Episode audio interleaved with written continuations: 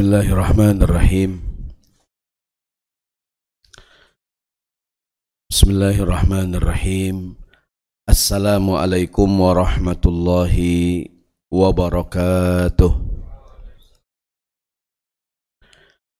الحمد لله رب العالمين والصلاة والسلام على رسول الله صلى الله عليه وسلم وعلى آله وصحبه وسلم أجمعين Qala ta'ala fil Qur'anil Karim a'udzu billahi minasyaitonir rajim bismillahirrahmanirrahim.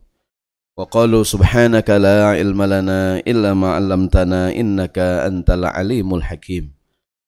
Wa qala rabbi shrah لي صدري wa لي أمري amri wahlul 'uqdatam min lisani yafqahu صدق الله العظيم yang saya hormati dan yang saya muliakan Bapak Ibu sekalian jamaah salat zuhur di Masjid As-Salam. Rahimani wa rahimakumullah. Alhamdulillah kita bersyukur di kesempatan siang hari ini diberikan kemudahan bisa sama-sama melaksanakan kewajiban sholat zuhur berjamaah dan kita sambung dengan taklim. Mudah-mudahan semua yang kita kerjakan jadi pahala yang memberatkan timbangan amal soleh kita insya Allah. Amin Allah ya rabbal alamin. Siang ini hadirin kita akan membuka bab al-istihana. Istahana yastahinu maknanya meremehkan, menganggap enteng. Yang kita maksud dengan al-istihanah di siang ini atau menganggap remeh pada dua perkara. Menganggap remeh sebuah perintah, sebuah tugas. Yang kedua, menganggap remeh sebuah kesalahan atau dosa. Jadi ada orang tuh dapat tugas di enteng gitu. Kewajiban kewajiban itu ditinggalkan enak aja gitu. Kalaupun dikerjakan, mengerjakannya asal-asalan karena menganggap remeh. Yang kedua, menganggap remeh sebuah kesalahan menganggap remeh sebuah perbuatan dosa dan maksiat. Baik, saya mulai dari e, cerita sahabat Anas bin Malik radhiyallahu anhu. Anas bin Malik adalah seorang sahabat Nabi yang e, termasuk ke dalam sighar sahabat, sahabat yang e, masih muda. Nabi hijrah dari Mekah ke Madinah, Anas bin Malik umurnya 10 tahun. Menemani Nabi di Madinah selama 10 tahun juga. Ketika wafat, Anas berusia 20 tahun. Termasuk sahabat yang didoakan sama Nabi, ya Allah panjangkan umurnya Anas dan banyakin rezekinya dan banyakkan keturunannya. Ntar Anas bin Malik wafat di usia 100 tahun lebih. Hartanya banyak, juga keturunannya banyak. Jadi begitu Rasulullah meninggal umurnya 20 tahun, Anas bin Malik masih panjang umur. Kira-kira 80 tahun kemudian dia masih hidup gitu. Dia cerita dia melihat bagaimana kehidupan di zaman Nabi Shallallahu alaihi wasallam dan kehidupan setelah Nabi Muhammad tidak ada. Sahabat Anas bercerita begini, An Anas ibni Malik radhiyallahu anhu qala, Innakum la ta'maluna a'malan hiya adaqqu fi a'yunikum minasya'ri. Kunna na'udduha ala ahdi Rasulillah sallallahu alaihi wasallam minal mubiqat. Ini disampaikan oleh Imam Bukhari di dalam kitab Sahih Bukhari. Anas bin Malik mengatakan, aku melihat jadi Anas bin Malik dia hidup zaman Nabi, Nabi meninggal, dia melihat bagaimana kehidupan di zaman setelahnya. Anas berkata kepada generasi yang dia temui setelah itu. Kata Anas, "Innakum la ta'maluna a'malan hiya adaqu fi a'yunikum minasyar." Kalian melakukan satu amal perbuatan kesalahan dan dosa yang kalian anggap enteng saja, seenteng seringan rambut. Rambut selembar enteng hadirin Enteng banget ya. Kalian melakukan kesalahan enteng. Padahal dulu kata Anas, kunna na'udduha ala ahdi Rasulillah minal mubiqat. Dulu kami di zaman Nabi, pekerjaan yang kayak begini nih, udah termasuk dosa besar. Ini Anas bin Malik hidup mungkin di zaman uh, sahabat, gagal zaman tabi. Apalagi kalau Anas hidup zaman sekarang hadirin. Ya Dia ngelihat bagaimana orang menganggap enteng sebuah perbuatan dosa. Ya di kita juga ada kan dulu banyak tuh yang dulu-dulu kita anggap tabu sekarang orang anggap biasa. Ada nggak tuh? Saya mohon maaf yang sering orang bilang contoh dulu hadirin dulu kalau kita ngomongin preman ngomongin tato ya itu pasti orang bertato preman gitu hadirin. Zaman dulu tuh ya kan? Dulu kalau ada ada kita menggambarkan preman gimana tuh? Tatoan. Tatonya nggak gede-gede banget kecil. Gambar apa sih? Sendok mau garpu ya atau gambar jangkar gitu kan. Bunga ros bunga bunga mawar gitu Udah 20 tahun sampai numbuh akar tuh ada Numbuh, numbuh. Dulu preman tatonya kecil, itu udah kita bilang preman lah. Ada codetnya di sini nih, set gitu kan. Pokoknya kalau coba kamu gambarkan preman, pasti ada orang gitu kan, rambutnya gondrong, ada codetnya dikit sama tatoan, ya enggak tuh. Eh hari ini mohon maaf ada orang bertato biasa aja gitu ya. Ya kan, apalagi zaman sekarang tato gede-gede banget gambar pemandangan kan ada sawah, ada petani, ada gunung gitu. Gambar pemandangan alam gitu, luar biasa ya. Bahkan sekarang orang menganggap biasa gitu. Bahkan sekarang perempuan pada bertato hadirin. Ya, dan orang anggap itu udah biasa aja gitu. Dulu kalau ada orang zaman kita lah ya, nggak usah zaman uh, di zaman kita nih dulu ada perempuan hamil di luar nikah heboh nggak nih? Heboh, kelurahan ngomongin anak siapa tuh? Bunting duluan. Wah heboh hadirin. Kalau sekarang kita ngomong Pak itu dia hamil duluan ya Pak biasa Pak Ustad. Juga dulu begitu Pak Ustad. Wah gitu. Ya, begitu juga hadirin. Jadi orang-orang nganggap enteng aja gitu, ya kan? Saya mohon maaf nih, mohon maaf nih. Dulu kalau kita ngeliat perempuan ngerokok, ada perempuan yang ngerokok, itu aib banget hadirin, betul nggak tuh? Mohon maaf ya, udah perempuan nakal dah, ya nggak? Ya, ya Allah perempuan ngerokok, kita tengokin. Itu nengok sampai tuh perempuan ngerokok hadirin. Zaman sekarang perempuan ngerokok banyak hadirin. Biasa aja gitu, mohon maaf ya. Kadang-kadang pakai jilbab. Ada nggak pakai kerudungan kadang ngerokok tuh? Ya kan? Maksudnya kita gimana ngeliatnya gitu? Dulu kalau ngeliat ada perempuan ngerokok lah ya, itu pasti kesannya perempuan nggak bener nih, ya nggak? ya kan nanti perempuan mohon maaf ya dulu orang bilang perempuan pelacur gitu kan sekarang udah biasa aja gitu artinya hal-hal yang dulu kita anggap tabu aneh gitu kan bahkan mungkin dalam agama juga orang sekarang udah kata Anas bin Malik apalagi kalau Anas bin Malik hidup zaman kita sekarang uh luar biasa ya. jadi orang melakukan pelanggaran uh, dianggap sebagai sebuah hal yang hal yang ringan hal yang enteng padahal dulu mungkin uh, dianggap hal yang hal yang sangat tabu zaman-zaman kita lah hadirin tahun 80-an, 90-an. Kan yang pacaran anak SMA ya. Kuliah dah anak kuliahan hadirin. Sekarang yang pacaran siapa sekarang? SD pacaran. Manggil ayah bunda. Ayah udah ngerjain PR, bunda belum nih. Bunda lagi minum vitamin. ya kalau anak SD pacaran, kan ada tuh ramai di medsos kan. Nah SD sampai check in di hotel, waduh kacau dah. Kalah yang kuliah. Maksudnya dan orang anggap satu hal yang oh, sekarang biasa Ustadz bocah-bocah pada gitu kan pada melakukan pelanggaran gitu. Nah ini nih dan mudah-mudahan kita tidak eh, begini orang-orang yang setiap hari main di tempat sampah lama-lama bau sampah nggak kecium ya nggak ya kan saya mohon maaf kita mungkin setiap hari melihat pelanggaran gitu. Lalu kita menganggap hal yang bukan pelanggaran gitu. Di lingkungan kerja kita mungkin di mana di beragam tempat gitu ya. Kita menganggap biasa aja gitu. Padahal itu pelanggaran gitu kan. Tiap hari main tempat sampah lama-lama bau sampah nggak kecium hadirin maka perlu nih bab al istihana menetralisir uh, penciuman lagi kita lagi nih. Menetralisir mata kita kan. Jadi menetralisir uh, pola pikir kita gitu bahwa hal yang selama ini kita anggap biasa sebenarnya merupakan sebuah pelanggaran berat hadirin gitu baik yang pertama mengenai meremehkan hal yang wajib di dalam kitab Nasaihud Diniyah wal Wasoya al Imaniyah li Syekhil Habib Abdullah Ba'alawi Al-Haddad beliau menulis ini kitab banyak dibaca di kampung-kampung, kitab Nasaihud Diniyah. Kata beliau, wa'lam annahu kathiran ma yakhtimu bis-su'i lilladzina yatahawanuna bis-salatil mafruḍah waz zakatil wajibah. Ketahuilah sesungguhnya di antara yang dapat menyebabkan orang meninggal dalam keadaan su'ul khatimah, meninggal yang buruk lantaran yatahawanuna bis salatil mafruḍah. Dia menganggap remeh ibadah yang wajib. Menganggap remeh salat yang lima waktu. Menganggap remeh zakat yang menjadi kewajiban bagi dia. Jadi ada orang yang menganggap remeh kewajiban salat hadirin.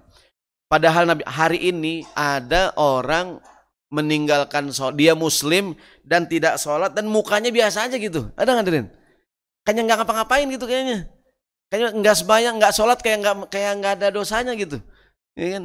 Padahal Rasulullah mengatakan apa kata Nabi Shallallahu Alaihi Wasallam? Al ahdul ladhi bainana wa bainahumus salah di halaman satu. Kata Nabi, beda Muslim dengan yang tidak Islam adalah solat. Faman tarokaha faqad kafaro. Yang meninggalkan solat sungguh dia telah kafir. Gitu tuh. Yang meninggalkan solat sungguh dia telah kafir. Ini hadis apa namanya uh, tegas adanya keras ya. Keras kan nih. Coba ada bapak nih MTXL bikin spanduk nih. Yang tidak solat kafir. Tempel depan. Wow ekstrim banget nih. Ya siapa yang ngajarin nih? Ya, gitu, gitu ya. ya kan? Padahal ini Nabi yang ngomong ada ya nggak tuh? Ya kan? Kita bikin nih atau bikin apa gitu kan? Bikin stiker bacanya yang meninggalkan sholat sungguh dia telah kafir. Atau spanduk tempel depan gitu kan? Waduh serem banget nih. Ya kan? ISIS ISIS. Gitu. KTI nah gitu Jadi padahal padahal Nabi yang ngomong yang meninggal dan hari ini banyak banget orang yang nggak sembahyang gitu. Kan gini orang yang memper, yang yang sholat buat dia itu penting hadirin. Dia kan apa namanya? Contoh gini ada ada satu acara dari pagi sampai sore. Ada schedule kita lihat. Itu nggak ada sholat hadirin. Jam 8 registrasi, 9 pembukaan, jam sekian uh, coffee break, jam 12 nggak nggak ada tuh bacaan. Jam 12 sholat zuhur nggak ada hadirin. Nggak ada tuh bacaan jam 15 sampai 30 sholat asar nggak ada. Kalau kita nanya Pak, ini sholatnya kapan Pak? Atur aja Pak Ustaz, atur aja dah. Ya kan, di, gampang diatur Pak Ustaz, diselip-selipin Pak, diselip-selipin. Jadi ada orang yang tidak mementingkan sholat, ada nggak tuh? Beda dengan teman-teman di XL nih kalau bikin acara. Wow, sholat mulu bacaan tuh. Jam 12 sholat zuhur. Jam 8 sholat duha. Jam 3 sholat asar. Jam 12 malam kayak mulai. Wah, acara tuh sholat mulu tuh. Ada orang yang nggak penting, beda dengan orang yang menganggap sholat sebagai penting. Ada orang yang setiap dia mampir di tempat mana pun dan yang ditanya apaan? Kita ke kantor orang, mas, mas, eh, mas, di mana musolanya ya? Ada tuh itu tuh. Ngapain pak? Mau merbahan dikit? Nah, gue kira mau sembahyang kali lu. Enggak se mau ngecas HP. Jadi ada orang yang gue kira mau sembahyang kata security. Ada orang yang mementingkan sholat, ada nggak Dirin? Ada orang yang nggak mentingin gitu. Bangun gedung nggak ada tempat sholatnya Dirin, ada nggak tuh? Sekarang dengan berkembangnya pengajian di mana-mana, sekarang gedung-gedung punya tempat, ini kan tempat sholat yang baik kan? Kan ya, dulu kita merasakan lah kan waktu di Geraha kan musola kecil pojokan, terus besar alhamdulillah. Eh sekarang nih lantai 25 lebih tinggi lagi nih. Jadi doa langsung gitu mau lo gitu deket ini. Ya kan? Lantai dua dulu kan. Jadi ada orang yang nggak mentingin sholat gitu, ya kan? Ke mana-mana nggak kepikiran sembahyang. Dulu di mall-mall tuh musola kecil-kecil, lantai paling bawah ya. Kalau nggak B, B berapa tuh ya? B5 dirin, pojokan. Kerannya air keran kecil banget dah. Lampu kedip-kedip, wah mati lampu. Ada yang pasangin mau jatuh, ngek-ngek, waduh. Baktiban juga nih. Ya. Dulu begitu tuh musola-musola di perkantoran, di gedung-gedung pertokoan. Kalaupun ada paling atas banget tuh, yang paling atas banget di loteng. Kalau paling bawah. Jadi orang malas bayang gitu. Nah hari ini bersyukur kepada Allah, Alhamdulillah, ya kan ada musola, masjid perhatian. Kenapa dia mementingkan sholat?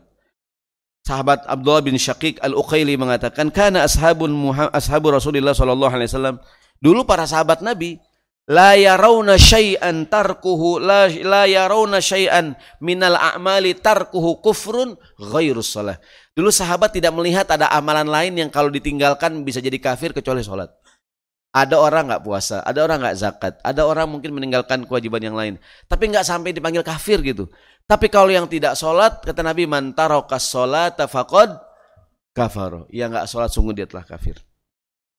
Maka mudah-mudahan kita nih di mana pun kita apa namanya tugas kerja hadirin kayak, kayak alhamdulillah kita pentingin tuh sholat. Jadi kalau ada acara bikin tuh jam sekian sholat zuhur, jam sekian ada waktu buat sholat asar, siapin tempatnya tuh.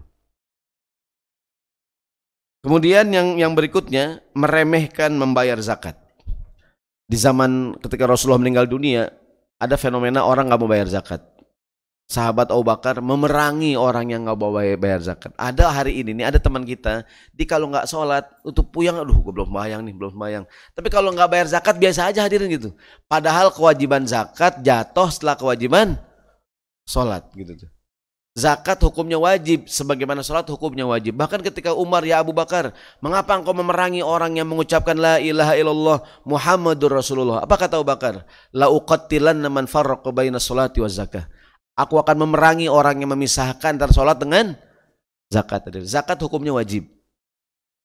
Katakanlah eh, kalau kita sepakat dengan zakat profesi, kita punya penghasilan nisabnya 4 juta kalau nggak salah zakatnya dua setengah persen. Jadi setiap kita gajian 4 juta rupiah diambil satu ribu bayar zakat. Yang kita mau pulang tuh tiga juta sembilan ratus udah udah bersih.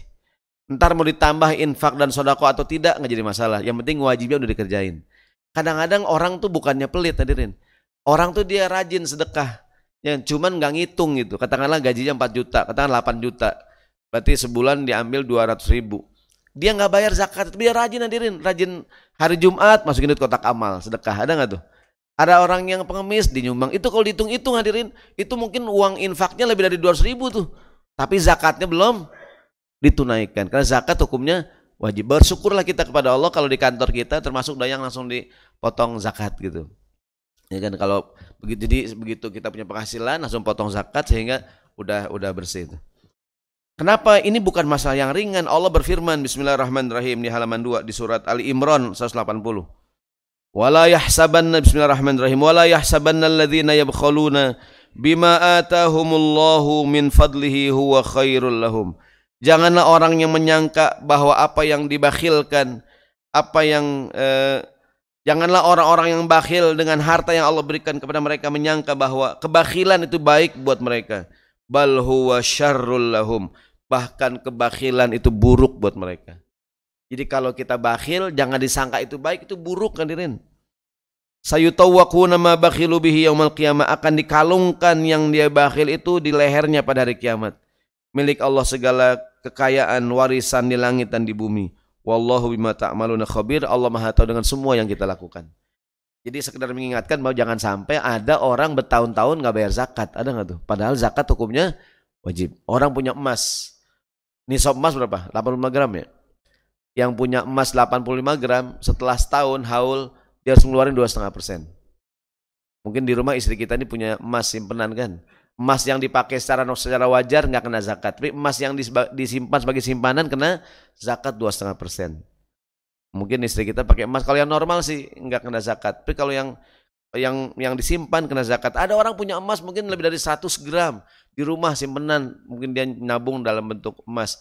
Dia nggak bayar zakat pada hukumnya wajib. Ya, mudah-mudahan itu tergolong orang yang sudah menunaikan menunaikan zakat ya. Amin amin ya Allah ya rabbal alamin. Yang ketiga adalah menganggap remeh sholat Jumat. Ada orang yang juga ini kita nih hari Jumat sholat Jumat dulu tuh di kantor yang lama kan istiqomah tuh ya. Itu kan masjid tuh hadirin. Itu kalau Jumat kan banyak orang dagang kan. Kadang-kadang pedagang yang nggak sholat ada juga kadang-kadang hadirin tuh. Ya maksudnya mungkin orang pada sembahyang dia mencuek aja gitu kan. Ya kan nggak nggak kalaupun dia gini menganggap remeh ada dua kemungkinan. Ada dua kemungkinan ini bukan satu ya, dua hadirin, dua kemungkinan ya. Kemungkinan yang pertama dia saya takut hadirin salah paham ini dua dua kemungkinan nih. Kemungkinan yang pertama dia sholat tapi sholatnya asal-asalan gitu. Meremehkan juga. Kemungkinan yang kedua ini nggak ada motor nih. Kemungkinan yang kedua hadirin itu kemudian yang kedua dia meninggalkan sama sekali gitu.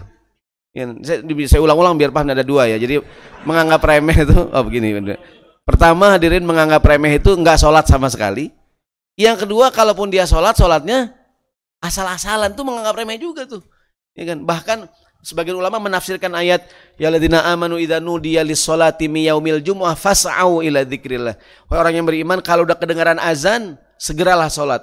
Apa hukumnya berdagang, berbisnis kalau udah azan? Ada dua pendapat. Dua lagi nih, dua pendapat. Pendapat yang pertama, transaksinya batal. Kenapa? Dia bertransaksi pada waktu udah nggak boleh transaksi. Kalau udah udah udah azan segera sholat. Yang kedua transaksinya sah tapi melakukan dosa besar. Ada nggak khotib lagi khutbah, eh jamaah makan somai, ada nggak hadirin? Makan ketoprak, ada nggak tuh? Ah itu tuh dia gimana tuh dalil itu? Berarti Allah apa maksudnya?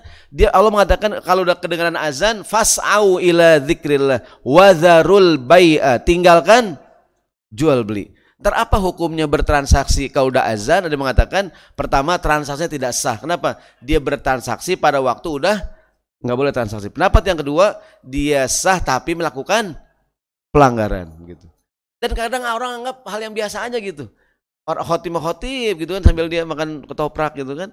Begitu komat baru masuk dah masih bekas kacang nih. Kadang-kadang wah bawang putih nih gitu.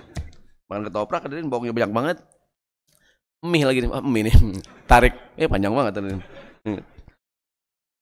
Jadi apa namanya? Dia menganggap remeh gitu. Padahal kalau udah azan segera sholat, segera sholat. Buat yang meninggalkan sholat Jumat tiga kali berturut-turut. An Abil Ja'ad Ad-Dhamari wa kana lahu suhbah qala qala Nabi SAW apa kata Nabi man tarakal jumu'ata thalatha marratin tahawunan biha tubi'a ala qalbihi Siapa orang yang meninggalkan sholat Jumat tiga kali berturut-turut, tahawunan, nganggap remeh, nganggap enteng, udah dicap hatinya sama Allah Subhanahu wa taala. Dalam lain riwayat dari Jabir bin Abdullah, qala qala Rasul sallallahu alaihi wasallam, "Man tarakal jumu'ata thalathan min ghairi fardhatin, taba Allahu ala qalbi." Siapa yang meninggalkan sholat Jumat tiga kali berturut-turut tanpa darurat, Allah sudah menstempel hatinya.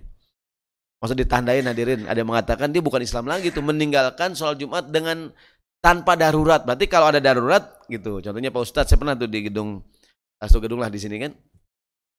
Yang nanya komandan security. Pak Ustadz saya punya anak buah kadang-kadang sembahyang Jumat Pak Ustadz. Saya dosa nggak Pak Ustadz? Ya dosa Pak, Bapak yang ngatur bilang itu kan. Nah, gini Pak kalau nggak kalau katakanlah dia eh, kalaupun tidak bisa ditinggal gitu, jangan dia mulu gitu. Ini kita Jumatan, saya lagi yang kena Pak Ustadz. Jadi udah ber, udah berapa kali Pak nggak sembahyang Jumat? Udah empat bulan Pak Ustadz. Masya Allah hadirin. Bapak udah bukan stempel lagi tuh ya? Udah berbulan-bulan gak sembahyang ada kan tuh. Habis setiap Jumatan saya yang tugas Pak Ustadz. Jaga jaga itu kan keamanan. Paling enggak nih yang ngatur gantian atau kalau seandainya ada yang ada yang non muslim yang Jumatan yang muslim Jumatan yang jaga yang non muslim gitu. Ataupun kalau seandainya begitu minimal kalau seandainya darurat banget dia yang jaga yang lain sholat dan jangan dia mulu gitu. Gantian jangan sampai tiga kali tidak melaksanakan sholat Jumat. Dan dan kadang-kadang saya bilang tadi hari ini kita melihat ada orang nggak jumatan biasa aja gitu ya mukanya tuh nggak kayak nggak kayak dosa gitu biasa aja gitu menganggap remeh. Padahal Rasulullah mengatakan mantarokal jumu'ata muta'ammidan siapa yang meninggalkan sholat Jumat dengan sengaja fal yatasaddaq bidinarin dia harus sedekah satu dinar. Famal fa'ilam yajid kalau nggak sanggup fabinis dinarin dia harus bayar setengah dinar. Satu dinar berapa satu dinar? Dua juta. Sekali nggak jumatan kifaratnya 2 juta. Habis gaji saya Pak Ustaz, makanya ente eh, sebulannya udah 8 juta ya enggak. Saya cuma gaji 3 juta Pak tekor ente. Ya enggak, enggak jumatan. Tekor. Baik, sekarang menunda-nunda pembayaran, menganggap remeh pembayaran hadirin. Mem menganggap remeh pembayaran ada dua nih. Ya. Satu nganggap remeh bayar utang, yang kedua nganggap remeh bayar gaji. Ini bukan di bukan sengaja emang kebetulan ya. Jadi menganggap remeh utang, yang kedua menganggap remeh pembayaran upah dan pembayaran apa pun. Rasulullah bersabda sallallahu alaihi wasallam, kadang-kadang orang nggak bayar bukan nggak punya duit hadirin, dianggap remeh. Ada nggak tuh? Ya kan? Dia bukan nggak punya duit. Rasulullah bersabda, apa kata Nabi? Matlul ghani zulmun. Menunda-nunda pembayaran buat orang yang kaya, buat orang yang sanggup adalah sebuah kezoliman. Saya pernah ngisi pengajian di PLN, saya tanya, Pak, ada nggak Pak yang nunggak listrik orang kaya? Banyak Pak Ustaz. Rumah-rumah gedung-gedung orang nggak bayar listrik kan dirin. Saya nanya Pak RT, kan di lingkungan tuh Pak RT ada iuran bulanan, ada nggak tuh? Uang kebersihan, keamanan. Katakanlah di tempat saya tuh sebulan 15 ribu. Kadang Pak RT cerita, mendingan nagih di rumah orang yang orang kampung dah, gampang. Yang repot kalau nagih di rumah orang kaya, dirin. Begitu Assalamualaikum yang keluar anjingnya. Wuh, wuh, wuh, wuh, wuh. Waduh anjing itu. Besok datang lagi keluar pembantunya, ya kan. Entah ada pak, saya bilangin sama majikan saya, udah berkali-kali ada cuma 15 ribu doangan tuh. Jadi bukannya dia nggak punya uang, tapi menganggap menganggap remeh, hadirin, menganggap enteng. Tadi Nabi mengatakan, siapa menunda-nunda pembayaran buat orang yang sanggup, orang yang kaya sebuah kezoliman. Bayar upah nih, apa kata Nabi? An Abdullah ibni Umar. Qala Rasulullah sallallahu alaihi wasallam kata Nabi, "A'til ajiro ajrahu qabla ayyajiffa uruqahu Ibnu Majah." Bayarlah gaji karyawan kamu sebelum kering keringatnya. Kenapa Pak? Kok nggak dibayar-bayar karyawan? Belum keringetan Pak Ustaz. Orang nggak ada yang keringetan. Cuma nungguin yang kemarin Pak Ustaz. Duit terus pegang Pak Ustaz. Ini nggak ada yang keringetan dari kemarin. Kerja di AC kita hadirin ya nggak? Pantesan kita nggak dibayar-bayar begitu mungkin hadirin. Jangan terlampau tekstual ya hadirin ya. Maksudnya sebelum yang bagus itu nih kadang-kadang ada vendor. Kerjaan udah selesai, duitnya kagak ada. Ada nggak hadirin nih? Ah ini masalah juga masalah juga hadirin. Ini kayaknya pantut di laminating nih hadisnya, ya kan? Digunting itu. ya kalau ada dokumen-dokumen perjanjian kerja gitu kan paling atas tuh kalau Rasulullah SAW aduh. Oh sekarang pakai hadis pak nih saya gitu. Mungkin kalau pakai dorongan agama orang jadi takut gitu, ya kan? Kadang-kadang kerjaan beres, duitnya kagak, ada nggak ada ini? Ah begitu dah. Bahkan kalau bisa selesaikan bayar sebelum dia selesai kerjaannya. Atau begitu selesai langsung bayar. Gimana pak pembayaran? Ntar tenang tenang aja deh anda transfer. Sampai sekarang tenang aja nih gak transfer hadirin gitu ya. Mau nanya kita malu ya hadirin jadi curhat begini nih.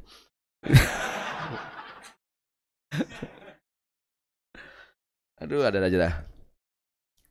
Jadi eh, maka mungkin sebagian orang senangnya udah pak eh, cash aja dah gitu. Kalau saya nungguin transfernya kagak transfer transfer begitu kan? Kapan ini ini transfernya? Jadi curhat lagi dah jadi kita ke mana nih jadi kata Nabi, bayarkanlah upah gaji karyawan kamu sebelum keringatnya. Pak Ustadz saya punya pembantu Pak Ustadz. Saya kalau kasih gajinya habis Pak Ustadz dijanji urusan dia, dia terserah dia dah. Dia mau jajan kayak pokoknya nih gaji kamu sebulan nih saya bayar. Dia mau nabung kayak dia mau apa terserah dia jangan ditahan-tahan, jangan ditahan-tahan. An Abi Hurairah radhiyallahu anhu anin Nabi sallallahu alaihi wasallam. Apa kata Nabi? Qala Allah azza wa jalla Allah berfirman hadis kursi. Allah mengatakan ana uh, ana khosm thalathatun ana khosmuhum yaumal qiyamah. Ada tiga kelompok manusia aku akan jadi musuhnya pada hari kiamat. Yang pertama, rajulun a'tabiya thumma ghadara. Orang yang dikasih amanah, jabatan, kekuasaan, bersumpah dengan nama Allah kemudian dia berkhianat. Yang kedua warajulun ba'a hurran fa'akala thamanahu. Yang kedua orang yang menjual manusia yang merdeka dan dimakan hasil penjualannya. Human trafficking hadirin. Orang ke kampung-kampung ada nggak tuh? Katanya ditawarin kerja di luar negeri ada nggak tuh? Sampai jual sawah, jual segala macam. Eh sekarang dijual hadirin. Jadi akadnya bukan akad kerja. Akadnya akad apa nih? Jual beli. Ada TKW bertahun-tahun nggak dibayar. Ada nggak hadirin? Emang sejak awal akadnya bukan akad kerja. Akadnya apa tuh? kamu tuh udah saya beli gitu jadi jadi jadi kadang-kadang yang yang biasanya yang yang ilegal ilegal gitu kan yang nyusup nyusup gitu kan jual segala macam orang yang merdeka dijual dimakan duitnya yang ketiga warajulun istajara ajiran fastaufa minhu wa lam yu'tihi ajrahu yang ketiga yang kita omongin seorang yang mempekerjakan seorang pekerja udah selesai pekerjaannya dengan baik tapi upahnya belum dibayar sekarang udah hujan nih mang mang rumah saya mang ini talang air bocor ada nggak tuh Terus gimana Pak Haji? Ini ya, tenang aja, Mang. Ya, udah beres dah. Pas besok mana Pak Haji? Lah, saya tenang aja, tenang aja, Mang. Sampai sekarang tenang aja udah hadirin kagak dibayar-bayar gitu. Akhirnya tuh Mamang udah bete hadirin dibongkar lagi talang hadirin, gue bongkar lagi dah bodo amat. Nah, ini jadi jangan sampai kita saya mohon maaf nih kadang-kadang ada orang udah selesai kerjaan tapi duitnya belum belum dibayarkan. Dan bukan karena nggak punya duit tapi menganggap remeh, menganggap enteng. Termasuk hadirin yang bagus tuh kalau kita makan Sebelum kita makan bayar lu hadirin. Minimal tahu harganya lah. Ya Jangan kita makan ini berapa nih ya? Berapa nih ya hadirin? Iya enggak? Maunya uh, yang bagus kan di restoran cepat saji gitu kan. Kita ada ada harganya ini ini kita bayar baru kita makan. Jangan sampai kita makan tapi kita tuh berapa harganya hadirin? Jangan sampai begitu bayar berapa nih Pak? 150 ribu mahal amat Pak bakso semangkok itu mangkoknya mas bagus oh mangkoknya jadi mahal banget hadirin ya enggak? Kenapa salah, salah sendiri kenapa nggak nanya gitu tuh. Dan kadang-kadang yang benar orang tua kita zaman dulu. Orang tua zaman dulu kalau mau jajan kan nanya dulu hadirin. Mas berapa nih mas? Kadang anak bapak nanya mau udah bayar aja malu-malu norak banget. Enggak, orang tua kita bener hadirin. Sebelum dia makan dia nanya apaan? Nanya dulu ya. Ini berapa nih bang uh, somai? Kadang anak yang ngambek nanya mulu kayak orang, orang kampung ya makan aja udah. Gitu kadang-kadang padahal orang tua kita bener hadirin sebelum makan ngapain? Tanya dulu berapa gitu. Kita kan sosok kaya gitu. Berapa bang? Tiga. Pas bayar mahal amat banget. Makanya nanya, di yang yang enak begitu biar biar jelas sendiri. Jangan sampai kita makan belum belum ketahuan harganya. Berikutnya jangan meremehkan utang. Tadi kan meremehkan upah pembayaran. Sekarang meremehkan utang. Ada orang punya utang nggak dibayar sampai sekarang hadirin. Ya enggak? Bukan nggak punya duit tapi nganggap remeh utang orang tuh. Rasulullah mengatakan qala Rasul sallallahu alaihi wasallam yaghfiru yughfaru lisyahidi kulla dzambin illa dain. Semua orang kalau punya, kalau mati syahid dosanya diampunin oleh Allah Subhanahu wa taala kecuali dia kecuali apanya? Utangnya, hadirin. Orang mati syahid luar biasa ya. Syahid ada tiga. Yang pertama syahid dunia akhirat. Orang yang berperang di jalan Allah, dia meninggal dunia. Di dunia kita perlakukan sebagai para syuhada nggak dimandiin dengan dibungkus dengan darah yang di badannya. Disolatkan dikuburkan. Namanya syahid dunia akhirat. Yang kedua namanya syahidud dunia. Syahid di dunia tapi akhirat yang enggak. Siapakah dia orang yang berjuang tadi itu? Tapi niatnya bukan karena Allah. Ini kan? Dia meninggal di medan pertempuran dia kita perlakukan seperti syuhada namun ternyata di akhirat Allah tahu niatnya. Yang ketiga syahid di dunia. Di ada kemarin yang meninggal dunia karena apa namanya uh, korban kecelakaan pesawat tuh atau ibu yang meninggal karena melahirkan atau orang yang kena penyakit mewabah uh, karena gempa dan sebagainya. Di dunia kita perlakukan kayak orang biasa, kita mandiin, kita kafani, kita sholatkan, kita kuburkan, tapi di akhirat berkumpul bersama para syuhada. Orang yang meninggal dalam tugas tuh namanya syahid, syahidul akhirah. Nah ini kata Nabi semua orang tuh kalau mati syahid do, pahalanya gede banget, semua dosa diampunin kecuali utangnya. Jangan anggap remeh utang. Ini kadang-kadang makan di warung eh, ngopi Mbak, ternyata besok sekalian ya? Ya, sekalian hadirin. Ini enggak kagak dibayar dah. An Abi Hurairah radhiyallahu anhu sampai Nabi mengatakan nafsul mukmin muallaqatun bidainihi. Jiwa seorang mukmin tergadaikan dengan utangnya. Maksudnya orang kalau meninggal dunia, utangnya belum dibayar, rohnya masih ngegantung hadirin. Maka kita tuh kalau nyembayangin jenazah, ada nggak anak keluarga yang maju tuh sambutan hadirin rahimakumullah. Ini bapak kami meninggal dunia, mohon ma dimaafkan kesalahannya. Seandainya ada utang piutang, tolong lapor kepada kami. Ada nggak tuh? Mau dibayar bang? Ya kagak lapor aja dulu. Membayar mah gampang, penting lapor dulu. Supaya bapak saya ini tenang di kuburan. Jangan sampai orang mati nggak ada yang nanggung utangnya, hadirin. Eh ayah kamu utang saya tagih gim dia tuh kuburan. Nah, kita dirin. Agar utangnya ini ada yang nanggung. Karena apa? Karena kata Nabi, nafsul mu'min mu'allaqatun bidainihi, jiwa seorang mukmin tergadaikan dengan dengan utangnya. Jangan di, jangan anggap remeh utang gitu. Syukur-syukur hadirin gak punya utang. Yang punya utang segera bayarin. Ustadz mau nanya Ustadz, saya pengen pergi umroh, tapi punya utang. Gimana Ustadz? Bayar utang dulu. Saya umroh juga ngutang juga Pak Ustadz. Ya, ya semuanya utang hadirin. Ya enggak? Jadi kalau bisa eh, ada pengen begini, pengen begitu, punya utang, utang bayarin. Orang meninggal dunia nih, punya warisan, ada harta yang ditinggalkan. Ada berapa kewajibannya? Tiga.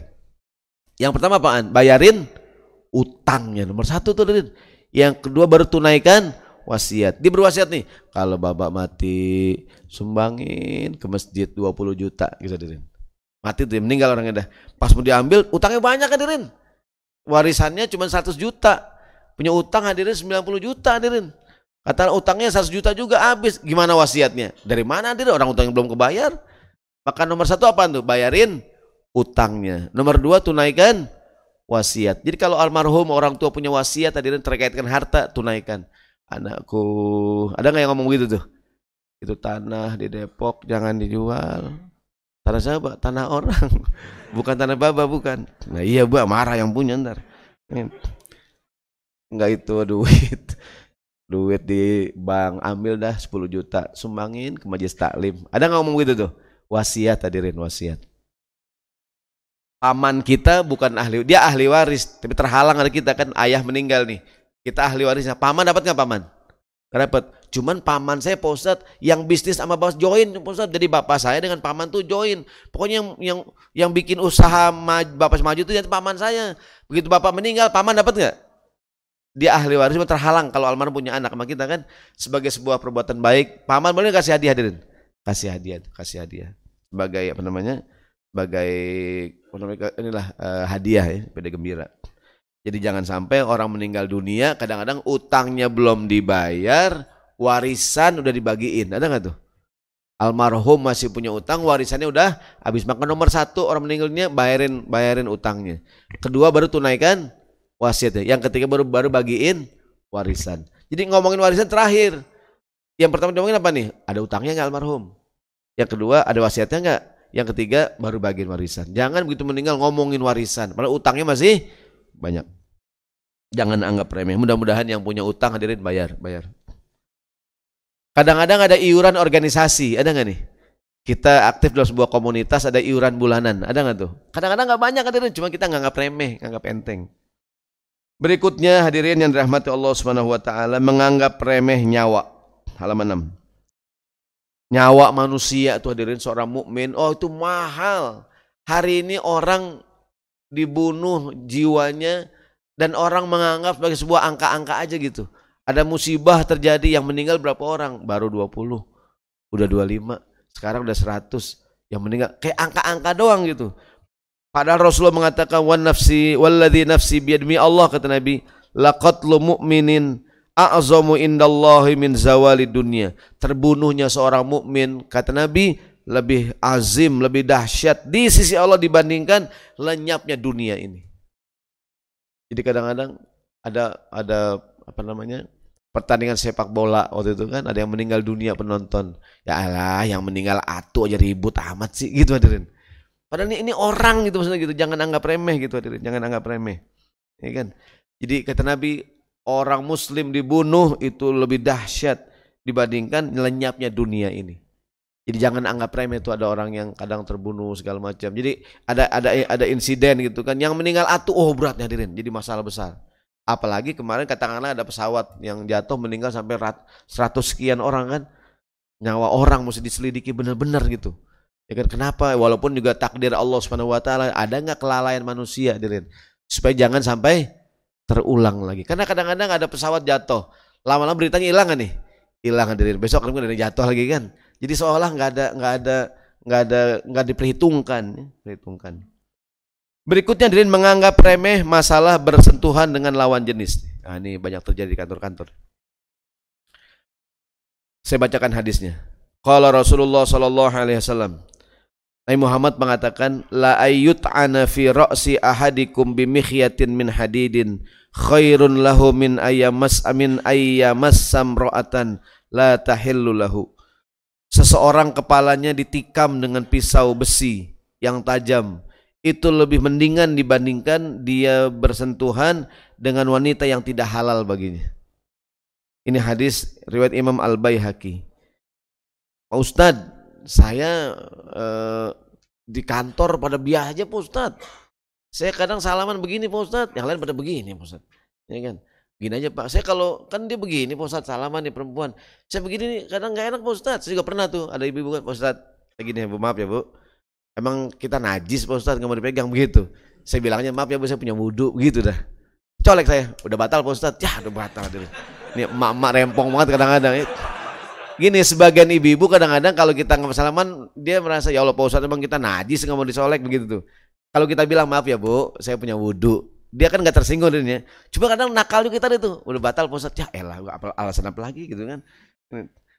Jadi begini Ustadz gimana di kantor-kantor budaya kita orang Indonesia dari dulu kita nggak usah ngomongin agama dirin budaya kita orang Indonesia kalau beda jenis salaman dulu gimana dirin gini ya ini kan budaya Indonesia nih kalau ketemu kan eh bu selamat Idul Fitri selamat Idul gitu kan tapi belakangan orang nganggap biasa gitu. Pak Ustadz di kantor saya mah bukan misalnya cipik kacil, begitu Pak Ustadz. Dan kita nganggap sebagai hal yang biasa. Kenapa? Orang yang tiap hari main di tempat sampah, lama-lama bau sampah, nggak kecium hadirin. Betul nggak tuh? Ya gak? Tapi dia di tempat minyak wangi itu ada minyak wangi harum-harum. Ada sampah dikit, kecium nggak? Nih, ya bau sampah nih ya. Di mana dibersihin cuma di yang mana ya? Eh dari sini ada upil di sini ada. Oh di sini gitu. Kok gak hilang-hilang lo dipel segala macam gitu. Ya? Sini. Jadi kita kembali. Jadi karena saya memang kalau bahasanya kasar ya, tiap hari main di tempat yang kotor, lama-lama kotoran jadi nggak berasa kotor hadirin, ya nggak tuh? Sensitivitas jadi hilang, ya nggak? Maka bab ini al istihana menetralisir agar kita sensitif lagi bahwa ini salah sebenarnya gitu, ya kan? Pak Ustadz pergaulan di kantor kami ya, ya biasa aja lah mungkin ketemu dengan yang lawan jenis, gini kan, gini kan? mungkin dengan pimpinan karena kebetulan uh, uh, dia beda jenis kan? Uh, gitu kan kita gini gitu. Selamat selamat. Assalamualaikum assalamualaikum lebaran. M mungkin kalau kita ngomongin bab ini dari ini kayaknya ustadz ekstrim banget sekarang gitu ya. Emang begini nabi bilang begitu. Ya, saya pernah tuh ibu-ibu waktu mau ramadan di rumah. Bu besok kita lebaran bu ya. Salaman begini aja bu salamannya Ya Pak Ustadz, itu Pak Ustadz, sudah ada Pak Kiai, kita salaman begini Pak Ustadz, bahkan colek-colek saya Pak Ustadz, gini-gini Pak Ustadz, kilik-kilik gitu. Dia bilang, itu dia nggak apa-apa Pak Ustadz, bilang nggak boleh Bu, ya kan? Kalau kalau nggak boleh ya nggak boleh, meskipun siapa punya mengerjakan gitu. Jadi eh, dengan apalagi zaman sekarang kita hidup, orang bilang budaya bebas ya hadirin.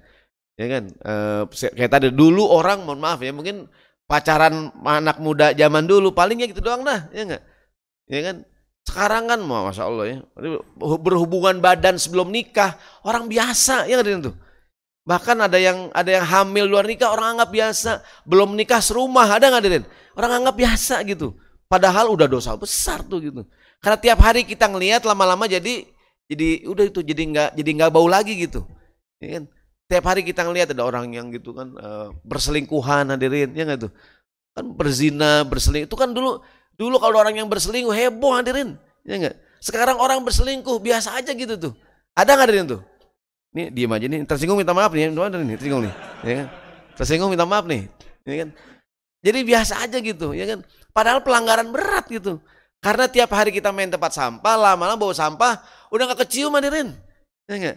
Sehingga biasa gitu, makanya kita perlu main ke tempat minyak wangi gitu kan, yang harus begitu sampah, oh bau banget nih.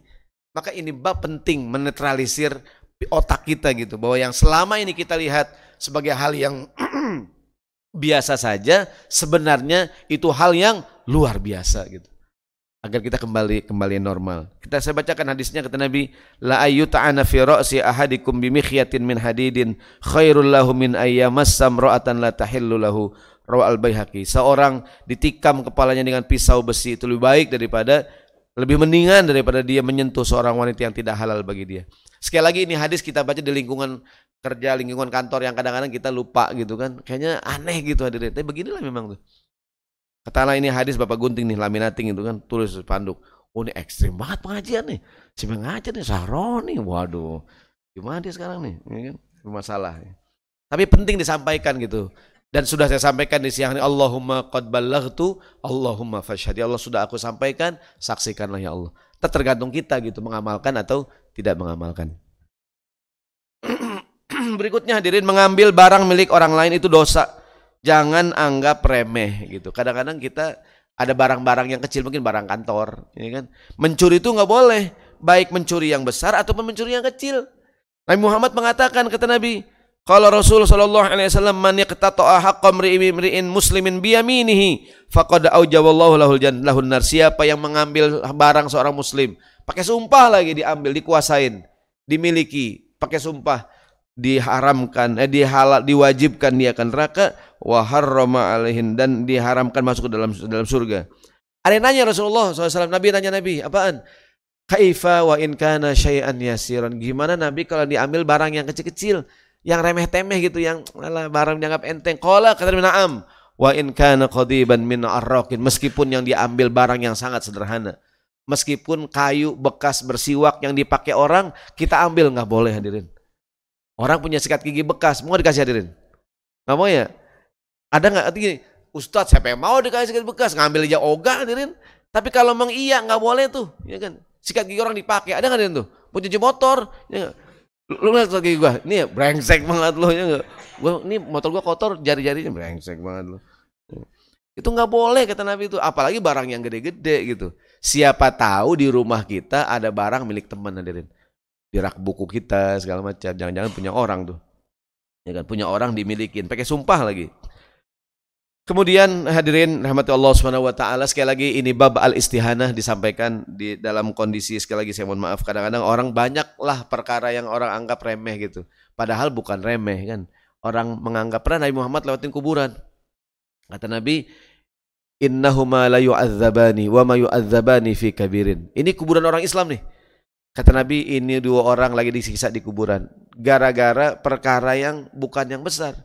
Gara-gara perkara yang kecil, menurut dia nih, padahal besar sebenarnya. Atau perkara yang kecil, kalau sekali, berkali-kali, jadi besar hadirin. Kata Nabi, yang pertama, amma ahaduhuma uh, yamshi bin namimah. Yang pertama, kesono kemari suka namimah, adu domba. Satu lagi, la yastatiru min baulihi. Pipisnya nggak cebok, ada nggak tuh? Pipis sembarangan. Nabi ambil uh, batang pohonan, Nabi potek jadi dua, ditancepin satu, tancepin kata Nabi, selama ini pohonan basah akan meringankan hukuman orang yang sedang disiksa ini. Apakah kesalahan dua orang tadi kata Nabi? Yang pertama tuh nganggap remeh ya. Yang pertama pipis nggak cebok hadirin. Ada nggak orang pipis barangan hadirin tuh? Ada metro mini kan ngebut, saya mau ngapain ini?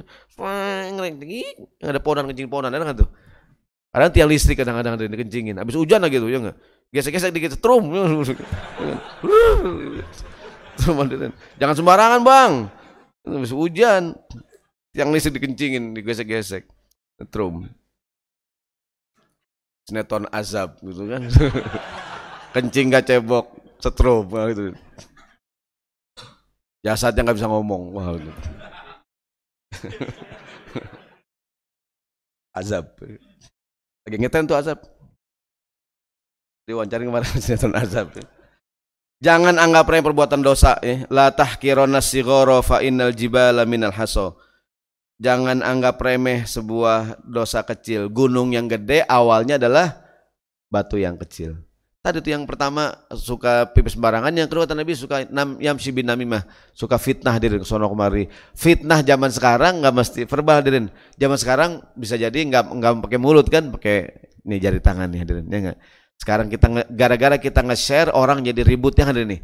Jadi namimah zaman sekarang nggak mesti namimah eh, ngomong kan, mungkin dia nge-share tulisan hadirin. Nge-share tulisan orang jadi pada ribut, ada nggak nih?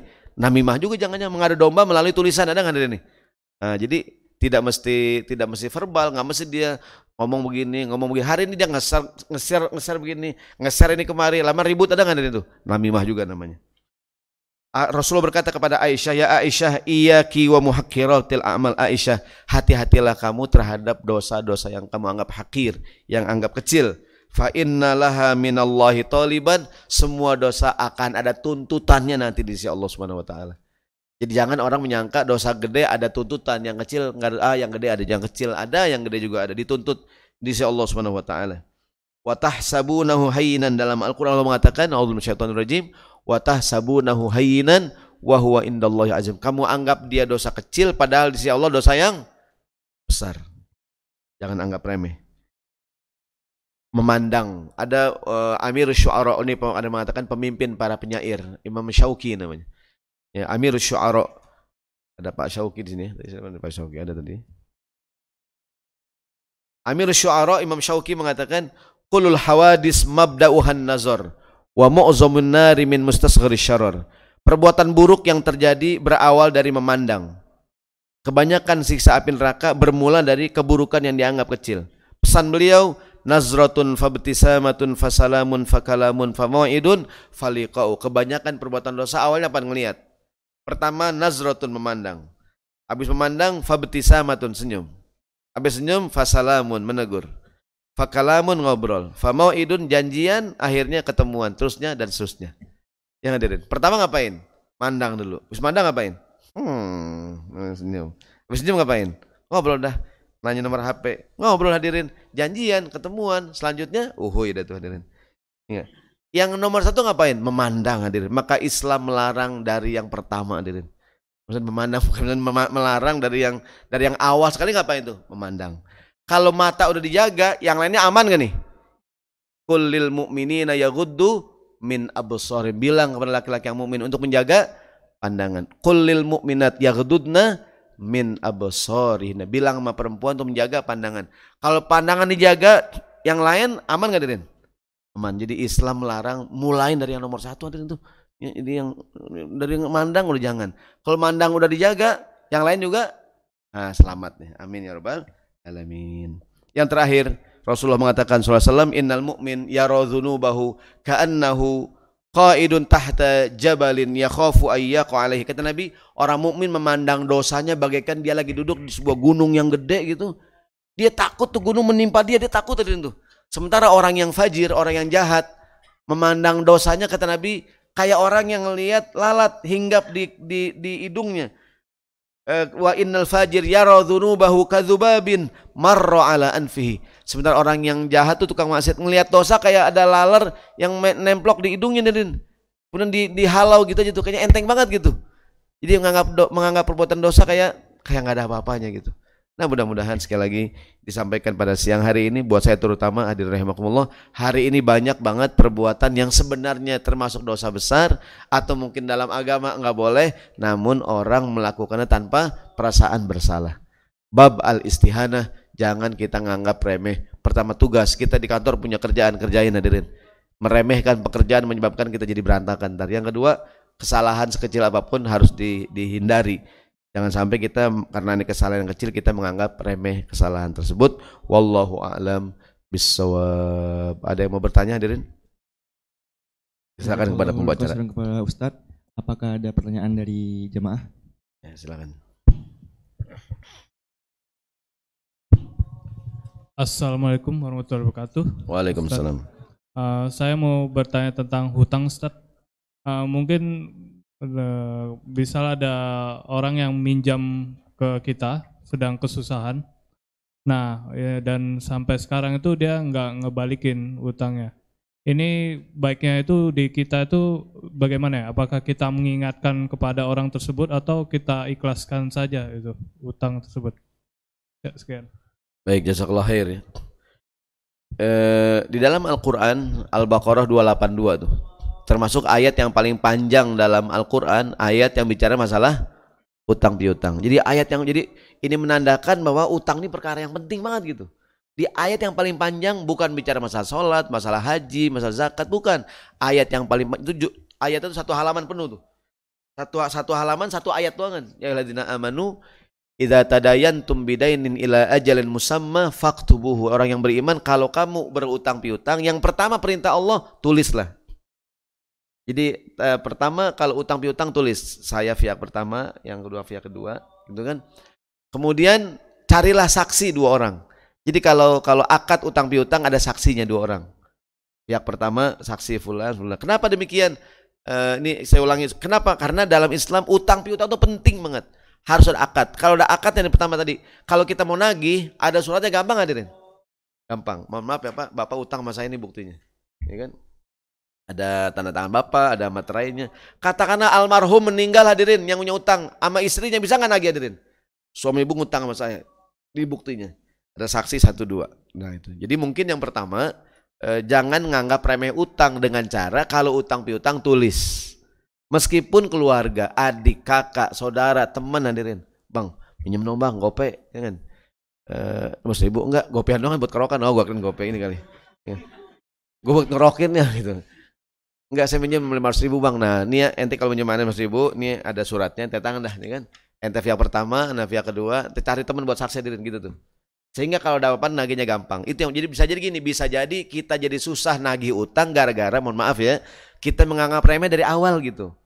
Menganggap remeh dengan cara tidak menggunakan cara Islam. Apakah itu nggak ditulis hadirin? Minjem di kantor, tulis nggak hadirin? Tulis tuh tanda tangan di koperasi segala macam kan? Gitu. Nah, jadi yang pertama kalau utang piutang tulis. Yang kedua ada saksinya, saksi dua orang. Nah, ketika kita mau nagih, ntar ada bukti. Seandainya dia, nah yang yang berikutnya ada jaminan. Dia utang berapa nih satu juta, jaminannya apaan? Gitu. Kita minjem duit di bank, ada nggak jaminannya, Dirin? Kenapa tidak kita lakukan dengan teman kita ketika minjam gitu? Jaminannya apaan? Jaminannya. Supaya kalau dia nggak bisa bayar, ada yang ada yang dijaminkan. Atau minimal tadi itu ada perjanjian tertulis kan. Nah sekarang gimana Pak Ustadz? E, dalam Islam juga ada ayat Bismillahirrahmanirrahim. Wa in kana dhu usratin fanadhiratun ila maisarah. Seandainya orang yang berhutang sama kita orang yang susah. Perintah Allah yang pertama, maka berikanlah penangguhan hutang buat dia tuh. Jadi kalau memang dia nggak bisa bayar, kasih penangguhan hutang. Ibu udah jatuh tempo, Pak, jatuh tempo, belum bisa bayar, baiklah saya kasih waktu Pak sebulan lagi namanya fanazirotun ila maisaroh dikasih penangguhan yang kedua dalam sebuah hadis Rasulullah mengatakan e, siapa orang yang ingin diberikan pertolongan pada hari kiamat nanti pesan Nabi maka berikanlah penangguhan hutang kepada orang yang belum bisa bayar. Au anhu atau lunasin utangnya. Katakanlah wah saya Pak Ustadz, saya nggak bisa nggak bisa apa namanya nggak bisa nggak bisa nganggap selesai. Nggak apa-apa berarti penangguhan aja. Penangguhan penangguhan penangguhan penangguhan. Atau kalau kalau seandainya kita ingin berbuat baik gitu kayaknya nggak bisa bayar nih orang orang susah gitu kan. Udah pak utang bapak saya anggap lunas gitu kan. Siapa yang siapa yang apa siapa yang bayar pak? Utang bapak udah yang bayarin pak. Siapa Mister Money tanah gitu kan. Oh, Mister Money tukang nonton TV. Jadi uh, utang bapak udah saya anggap lunas gitu. Pak Ustadz, kalau saya begini Pak Ustadz, kalau saya dibayar syukur, nggak dibayar nggak apa-apa. Itu nggak jelas hadirin, nggak jelas. Mesti ngomong. Sebenarnya gini, Pak, ini Pak utang saya, ya padahal udah saya anggap lunas Pak, Bapak bayar juga apa dah, gitu. Nggak kalau kita udah anggap lunas, DPR jangan diambil nih, utang Bapak udah saya anggap lunas. Nggak saya mau udah buat Bapak aja gitu. Tapi kalau seandainya kita nggak opsi yang pertama penangguhan hutang, yang kedua bebasin, terserah kita mau yang mana gitu. Tapi kalau saya nggak bisa lunasin ya udah berarti kita kasih penangguhan aja gitu. Paling tidak ada jaminan. Bapak udah berapa nih Pak jaminan? Apa barang? Boleh narik barang gitu kan? Dia apa nih jaminannya nih? Televisi segala macam handphone hadirin ya enggak segala macam. Nah ya tentu kalau akhirnya hutangnya banyak besar ya kalau kita kan ya alarnya ke hukum nah ya, cuman kalau bisa dengan cara kekeluargaan dengan cara kekeluargaan. Bisa jadi saya mohon maaf kita utang susah dibayar gara-gara sejak awal kita menganggap remeh aturan Islam gitu. Apakah aturan kita anggap remeh? Tulis, menulis. Bang, minjem duit dong bang. Nih tanda tangan dulu. Gue malas ah minjem dulu. Repot banget minjem nggak apa-apa terserah. Eh, kalau minjem aneh tanda tangan. Kalau enggak ya nggak apa-apa gitu. Nah karena dari awal mungkin kita menggampangkan, akhirnya begitu mau nagih juga Nah, dan sebaiknya kalau utang itu besar, kalau dia berkeluarga harusnya anaknya tahu, istrinya tahu, supaya kalau dia nggak ada bisa kita tagih dengan keluarganya gitu. Wallahu a'lam. Tapi alangkah indahnya kalau mau pakai pakai pakai itu pakai surat menyurat, pakai bukti, ada akadnya. Nah, kalau seandainya Pak Ustadz saya pengen anggap lunas nah itu bagus juga. Kita beranggapan dia orang susah, kemarin sakit, minjem duit nggak bisa bayar, utang kamu saya anggap lunas. Gitu. Allah alam. Kira demikian. Ada lagi hadirin? Ada lagi yang mau bertanya? Dari jamaah Wat mungkin mau bertanya? Ibu udah nanya bu? Oh lagi pada bubar. Cukup ya? Jika tidak ada, kita cukupkan sampai sini aja kajian hari ini. Kita tutup dengan doa kifat majelis. Subhanakallah wa bihamdika asyhadu an la ilaha anta astaghfiruka wa atubu ilaik. Jazakallahu khairan kepada Ustaz. Assalamualaikum warahmatullahi wabarakatuh. Waalaikumsalam warahmatullahi wabarakatuh.